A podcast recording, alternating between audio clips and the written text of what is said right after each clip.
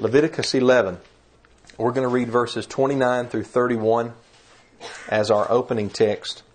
It says, These creatures that swarm on the ground are unclean for you the weasel, the mouse, the various kinds of large lizard, the gecko, the monitor lizard, the common lizard, the skink, and the chameleon. These are unclean for you among all the swarming creatures. Whoever touches them when they are dead will be unclean until evening. May Yahweh bless His word to our hearts today. I bet you've never heard a pastor open up with that text before. this is part three. This is lesson three in our study on the dietary laws of Almighty Yahweh. They are in here for a purpose. These are His instructions. The, this is His guidance. He has given us commandments for our good, Deuteronomy 6 says. Whether we understand it or not, they're for our good. And up to this point, we've covered most of the animals listed in Leviticus 11. And then last week, we covered the prohibitions on eating the fat and the blood of an animal. And I've learned a few things revisiting this subject. The other day, Brother Jerry mentioned this, but the other day I learned that giraffe is kosher. Now, I'm not sure I want to take it upon myself to kill and butcher a giraffe. In Judaism, the reason that they don't eat giraffe, they say that it's kosher, but their particular law of slaughtering, which is known as shechita, doesn't know where on the neck to slaughter the giraffe because the giraffe's neck is long. I'm not sure that would prevent us from eating a giraffe, but it does have divided hooves all the way divided like a goat, sheep, or cow, and it chews the cud. And so, if somebody offers you some giraffe meat in the future, you can eat it in clean conscience because it is on Yahweh's menu. So, it doesn't matter what we think, it matters what Yahweh says. It's on His menu. So, I learned that, and I've learned some other things as well. I used to be more interested in studying the verses and the objections that people use to try to abolish the dietary laws. Like Acts chapter 10 or 1 Timothy 4 or passages like that. I used to be more interested in studying those texts. But the older that I get in the Spirit, the more mature I get in the Spirit, I'm not as interested in studying those texts as I am interested in studying the law of Yahweh. I would rather spend my time studying, first and foremost, what Yahweh commands and get all of that in my mind and my heart and my practice. I would rather spend my time seeing what Yahweh says, what Yahweh allows, and what Yahweh prohibits because He's our Heavenly Father, He's the Creator, and He is the author and the inspiration behind this book that we hold to be sacred. In all of the texts that we've studied, Leviticus 3, Leviticus 7, Leviticus 11, and 17, we have heard Yahweh speaking through His Word. We'll read a text and it will say, Yahweh spoke to Moses and Aaron, or Yahweh spoke to the children of Israel, and then He'll give us instructions. For some reason, people will read what Paul spoke or what Peter spoke, and they'll think what Paul or Peter said takes precedence over what Yahweh has already said. And it's as though something that Paul said, everything in Christianity hinges around what Paul said. And I think that Paul is misunderstood for the most part because people don't study context and culture and particular audiences that Paul was writing or speaking to. But people will actually downplay, I'm talking about Bible believers, will downplay what Yahweh says. Yahweh the Father, Yahweh the Creator. They'll downplay what He says and say, well, look at what Paul says over here. That's backwards, y'all. That's not right. Why don't we hinge everything on what Yahweh says? Yahweh is the lawgiver. There's only one lawgiver, the Bible says, who is able to save and destroy. His name is Yahweh. What he says is paramount. What Paul or Peter or James or John says has to be filtered through what Yahweh has already said. And so if Yahweh has spoken it and he has given us instructions or commandments, don't try to take something else that you think might go against what Yahweh said and trump everything that Yahweh has already commanded. That doesn't make any sense to me and I'm no longer as interested in studying these other verses before or primary over what Yahweh has said. I study what Yahweh has said in His law, and if somebody asks me, why do you practice this or that or this way or that way, my first answer is, let me tell you what Yahweh has said. It comes first. He's the creator of all these animals, so He gets to make the call on what we eat and what we don't eat. I'm going to deal with these objections that I mentioned in part one. I'll deal with them in a later message. But for now, I want to concentrate more on what Yahweh said. And I'd like to cover a few more particulars concerning the dietary law that I don't want to go unnoticed. Because most of the sermons that I've heard on the dietary laws are simply teachings on like Acts 10 or 1 Timothy 4 or Romans 14. Those are important texts, but not very many of them cover the actual laws of Yahweh, and that's what I've been trying to do in this series. If you look at Leviticus 11, you're going to see that it's divided into sections. Verses 1 through 8 deal with the land animals. We covered that. Verses 9 through 12 deal with the aquatic animals. Verses 13 through 19 deal with the flying creatures, and verses 20 through 23 deal with the creeping things, or we might say the insects. Verses 24 through 28 is a summary of what came before it. And then in verse 29, a new section starts in regards to creatures that swarm on the ground. Creatures like the weasel, the mouse, the lizard, and the chameleon. Those are unclean, meaning they're not fit to eat. These are creatures that pop out at you, or startle you, or scare you. I was looking for something in my shed the other day, and a mouse popped out at me, like to make me hurt myself when he popped out. You're not expecting something like that, and all of a sudden, boom, you know, it's right there. Well, creatures like this are unfit to eat. And I believe that they are the context in verses 29 through verse 38. These verses deal with creatures dying, creatures like this dying and falling onto or into something.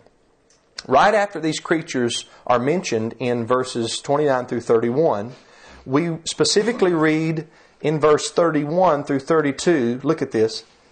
These are unclean for you among all the swarming creatures. So the word these, you can circle that, point you at arrow to what creatures he just mentioned. The swarming creatures. Whoever touches them when they are dead will be unclean until evening. When any one of them dies and falls on anything, it becomes unclean. Any item of wood, clothing, leather, sackcloth, or any implement used for work. It is to be rinsed with water and will remain unclean until evening, then it will be clean. So that mouse that I ran across in my shed was definitely a live mouse. So these verses wouldn't apply, but there have been times when I have found a dead mouse or a dead lizard on one of my tools. And Yahweh says, any item of wood, clothing, leather, sackcloth, or working tool, implement used for work.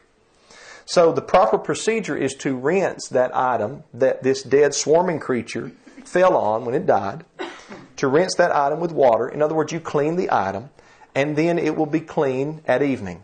Now, look at verses 33 through 34.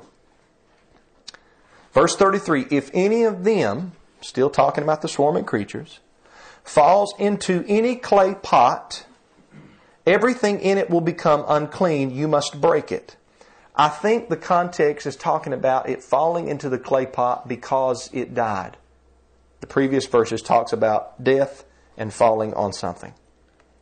Verse 34.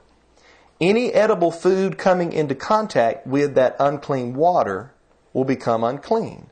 And any drinkable liquid in any container will become unclean. So, let me ask you a question. Why do you think that we are to break a clay pot when a mouse dies, or a lizard dies, or a gecko dies, and falls into the clay pot? I think it's because the clay is porous material. The clay can soak in the carcass of that mouse or lizard, and washing it will not remove the bacteria. Now, Tisha sometimes cooks with what's called stoneware. I remember when we first got it from a company called Pampered Chef. And I'm not a professional chef like my wife is, praise Yahweh. So I looked up the directions for cooking with stoneware, and this is some of what I found. Listen to this. This is from a website called hunker.com. It's directions for cooking with stoneware. They said this Season your stoneware by spraying or rubbing vegetable oil on it or baking high fatty foods on it or in it. This will create a non-stick surface. The seasoned stoneware will darken due to the fat and oil embedded in it. This is normal. Later on, they said this Wash your seasoned stoneware by simply running hot water over it after it's cooled to room temperature. Scrape off the stubborn food with a nylon scraper or brush the surface with a clean nylon kitchen brush. Don't use dish soap as stoneware will absorb it, passing the flavor on to the next thing you cook. Soap will also break down the seasoning process. So the whole point here is that when one of these dead swarming creatures falls, dies, and falls into a clay pot or a piece of stoneware, the bacteria from the dead creature cannot be removed from that material. A clay pot cannot be rinsed and cleaned of the bacterial fungus or the mouse or the gecko or the lizard like a modern day stainless steel pot, we might say, could. So I believe that if a mouse died and fell into your stainless steel pot, you might still want to get rid of it, and that's okay. I don't necessarily think that you would have to. I believe you could wash and sanitize and clean that pot and reuse that pot, but you could not do so with a clay pot or a piece of stoneware. You must break it. Or as the next verse in verse 35 says, look with me in verse 35. Anything one of their, Notice the pronoun again. There is referring back to the swarming creatures. Anything one of their carcasses falls on will become unclean. If it is an oven or stove, it must be smashed. Now, what kind of oven or stove do you smash? A clay oven or a stone oven, not a metal one or a steel one, but you smash one just like the clay pots. It is unclean and will remain unclean for you.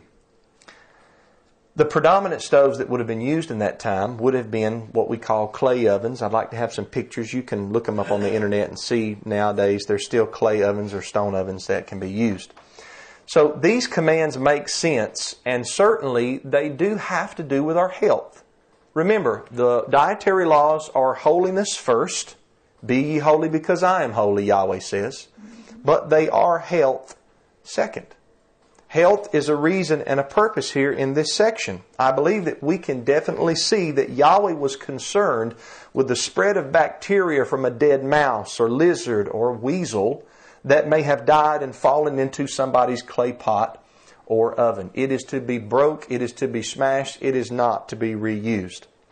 Now, whether they know it or not, the health and food industry abides by these laws to a point according to standard food codes, you can look it up on the internet, USDA food codes, restaurants and grocery stores are to keep out insects, rodents, and other pests, else they will be shut down and closed for business until they are up to code. Some areas may be stricter than others, but the point is, is that there is an awareness to the problems that creatures like this can cause in cooking utensils and also in food. I did a search the other day with three words bacteria, mouse, carcass. Put that in the search engine, and a host of articles from pest control sites popped up. And You could spend all day, if you wanted to, reading these articles about the bacteria that is in these creatures when they die and fall onto something. I'm going to read these quickly but I want to read 10 steps to dispose of a dead mouse from the company Victor Mousetraps. Those little wooden mouse traps that mama and grandmama always used. That's Victor Mousetraps. This is what they said 10 steps to removing a dead mouse. Listen, step one, put on a pair of rubber gloves. Step two, spray the dead mouse and the immediate area with disinfectant or bleach and water mixture. Step three, place the mouse in a plastic bag. You may save the trap for future use or throw it out as well. Step 4. Place any mouse soiled objects in the bag, including feces, nesting material, or food. Step five, seal the bag. Do not push out the extra air from the bag. Doing so may spread germs, bacteria, or viruses that the mouse is carrying. Step six, place the sealed bag into another bag and seal it too. Step seven, throw the bag in the trash. Step eight, wash gloved hands with soap and water or spray disinfectant on them. Step nine, remove gloves, throw them into the trash. Step 10, wash your hands after you remove the gloves. This was not a parody. This was not for, to be funny. This was actual steps that they want people to take when they remove a dead mouse from the mousetrap. And it seems like a lot of trouble to go through. It does.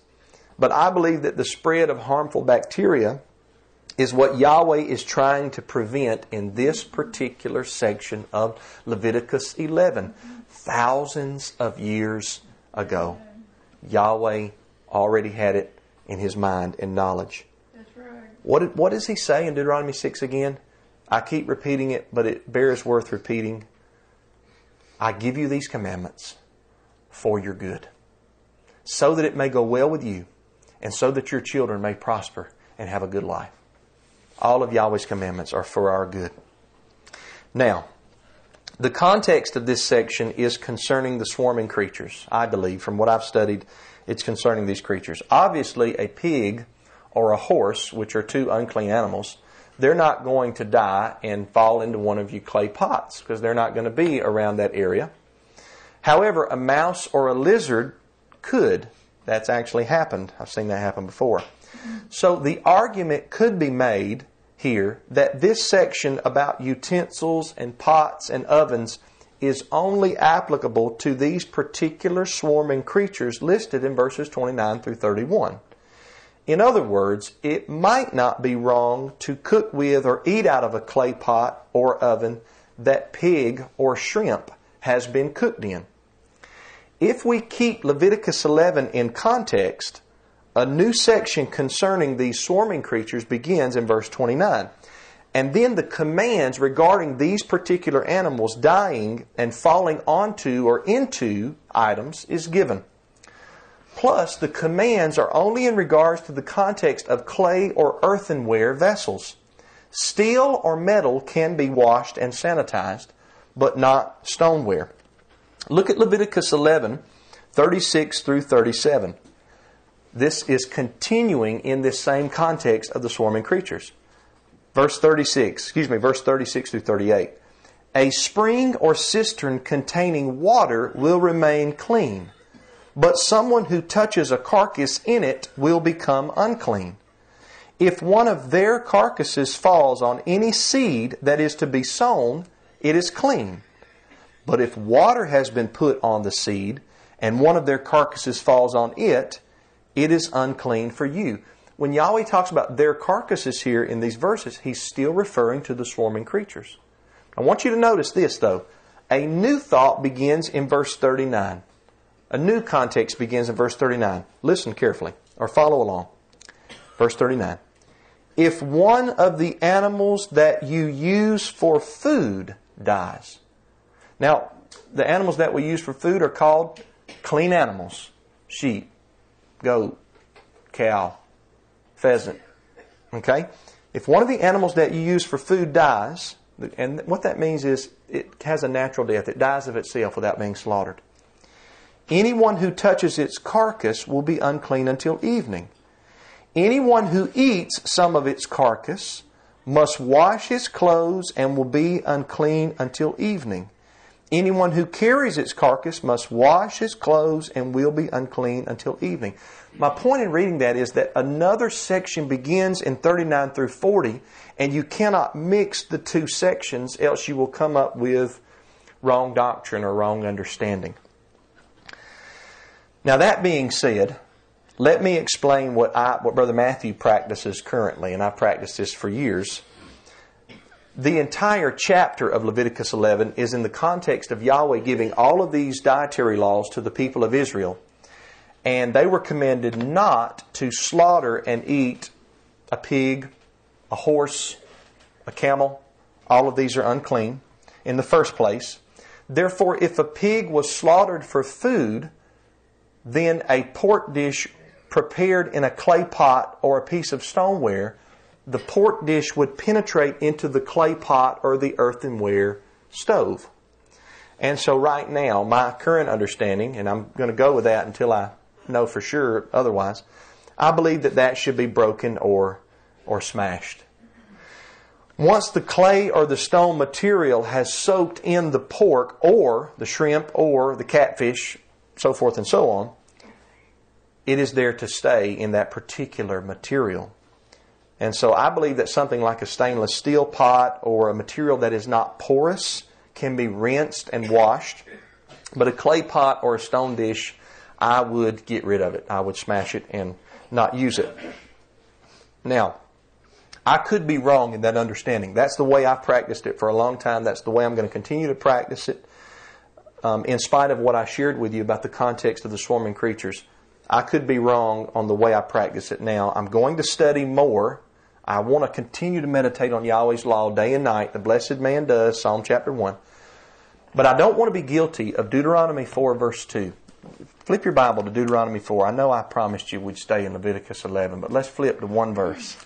One more verse in Deuteronomy 4, verses 1 through 2. I don't want to be guilty of this. Deuteronomy 4 1. Now, Israel, listen to the statutes and ordinances I am teaching you to follow, so that you may live, enter, and take possession of the land Yahweh, the mighty one of your fathers, is giving you.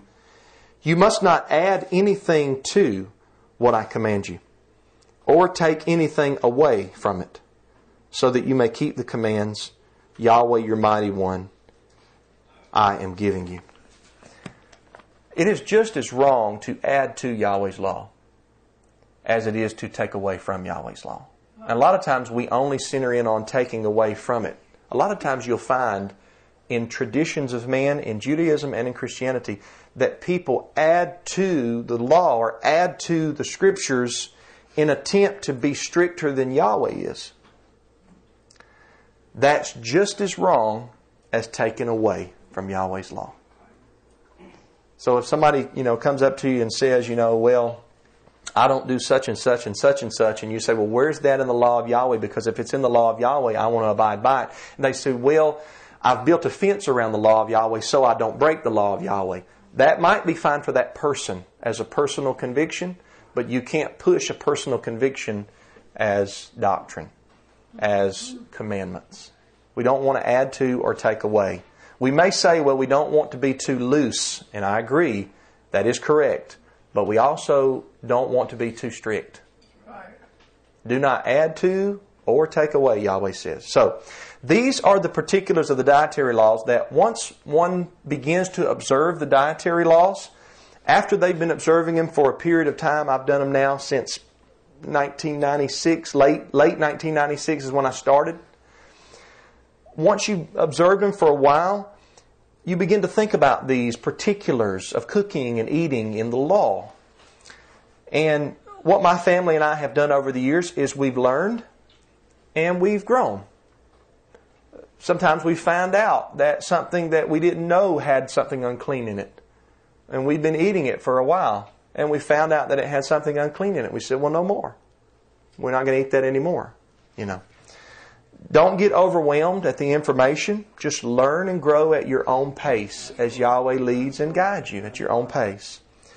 These particulars, including learning that pork and beef might be sometimes cooked right beside each other on a grill. Let's say somebody invites me over for dinner and they're grilling out, and I see a big juicy pork chop right there beside my grilled chicken or my ribeye steak.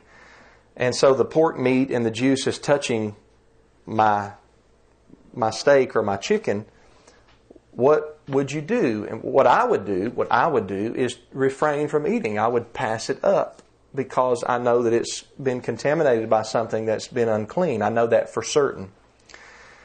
However, I don't try to beat up everybody else with a hammer of that knowledge. Uh, the Apostle Paul says in 1 Corinthians 8 knowledge makes arrogant, puffs up, but love edifies. So there is a way that I can share with other people that aren't at my level of understanding in a gentle and in a kind way, and yet remain in what Yahweh's law teaches. But I don't go around beating everybody up with a hammer about that. I have met people in my walk who were not as far along as I am, but yet they were learning and they were growing as Yahweh led and guided them. I've also met people in my walk who were further in knowledge than myself and further in practice than myself. And they shared with me in a good way, and I studied and I changed. We learn and we grow in Yahweh's commandments. Don't beat people up if they're not at the same level as you, else you will get beat up by somebody above level in you because you will reap what you sow. Remember the Jerusalem Council. He said, We're not going to put this heavy burden that neither our fathers nor we have been able to bear. But we're going to start these, these Gentiles, these Gentile heathens that have converted to the faith. We're going to start them out with some laws. They're going to listen as they come to the synagogue on the Sabbath. They're going to listen to Moses be read and taught. And they're going to learn and they're going to grow. Don't beat them over the head with a hammer like some of the Pharisees were trying to do and saying, look, unless you be circumcised first, you can't even be saved. And so uh, the apostle elders uh, Peter and James said, no, that's wrong. We agree with Paul what Paul is teaching the gospel to the Gentiles. We agree that they can have salvation prior to circumcision just like Abraham had justification and salvation prior to his circumcision in Genesis 15. Let me say here at the end of this lesson that we should also keep in mind the particulars of unclean items being in things that we may not ever expect. Now, my wife is a blessing to me here because she's always checking to make sure that our family is not eating anything that is not on Yahweh's menu or something that somebody might have snuck in, some kind of ingredient. For instance, gelatin. Gelatin is a gelling agent that is derived from boiling the bones of an animal and is found in a lot of candies and vitamins, and it often comes from pig or pork. Sometimes gelatin is beef, and we research those to, to make sure. if, we're, if we're in doubt, we do without. That's a good thing to remember. When in doubt, do without. When Yahweh's menu, Yahweh's uh, dietary laws. But that's one thing you might look for. Is you, you read the ingredients. We need to be ingredient readers anyhow, right? You look on the back of something and you've got a list that long of ingredients. You don't know how to pronounce them to start with, and you don't know what they are after that. You know, the shorter the ingredient list, the better. But if you see gelatin, you know, caution say, well, that might not be on Yahweh's menu. That might have come or been derived from, from pig. Or natural flavors. This is one that got me years ago natural flavors is sometimes not kosher. If an item says natural flavors, it's natural if it comes from a cow or a beaver. It's still natural. And you'd be surprised what is behind some of the words on the ingredients that you are not aware of. So, once again, don't beat yourself up over this. Don't beat others up over this. You learn and you grow at your own pace. I guarantee you, if you serve Yahweh, you will be more advanced in keeping His commandments five years from now than you are right now. You will be because you learn and you grow and you, you grow in your knowledge and understanding. So, my point here is that if we're serious about obeying Yahweh's instructions, let's be serious. But let's don't be Pharisees. Let's don't walk around judging everyone who may not do things exactly like we do. But at the same time, let's be willing to learn and to grow.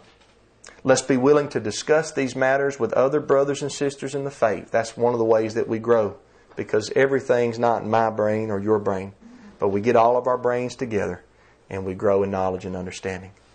Let's increase in our holiness. This is a holiness message. Brothers and sisters, it's all about loving Yahweh.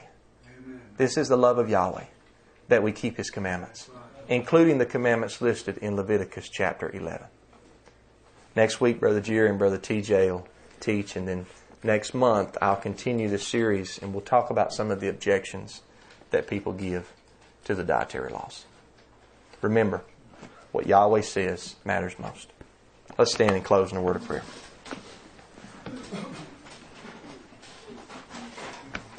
Heavenly Father, I thank you, I praise you, and I love you. Hallowed be your name. Father Yahweh, I pray for everybody in here that you would increase their knowledge and their understanding in your instruction manual. Father Yahweh, never let us feel that we have arrived at peak knowledge. Let us always press toward the mark till the day that we die. Learning more and more, growing more and more, sharing more and more, becoming like the Messiah. As you are in the process of inscribing your laws on our minds and on our hearts until they are fully there, fully there at the resurrection. Father Yahweh, thank you for this group of people. There's a lot of things going on this evening that is not of you, Yahweh. And it saddens me. It saddens me, Father Yahweh, but I'm thankful for my wife. I'm thankful for my children. I'm thankful for all the brothers and sisters here. Yahweh, I'm thankful for your feast days, your Sabbaths and new moons, your holy times, that we can enjoy ourselves and have a good time in righteousness and in holiness. We bless you, Yahweh. We bless your name. We thank you, Father, for your commandments. Help us all, Yahweh. Forgive us where we fail.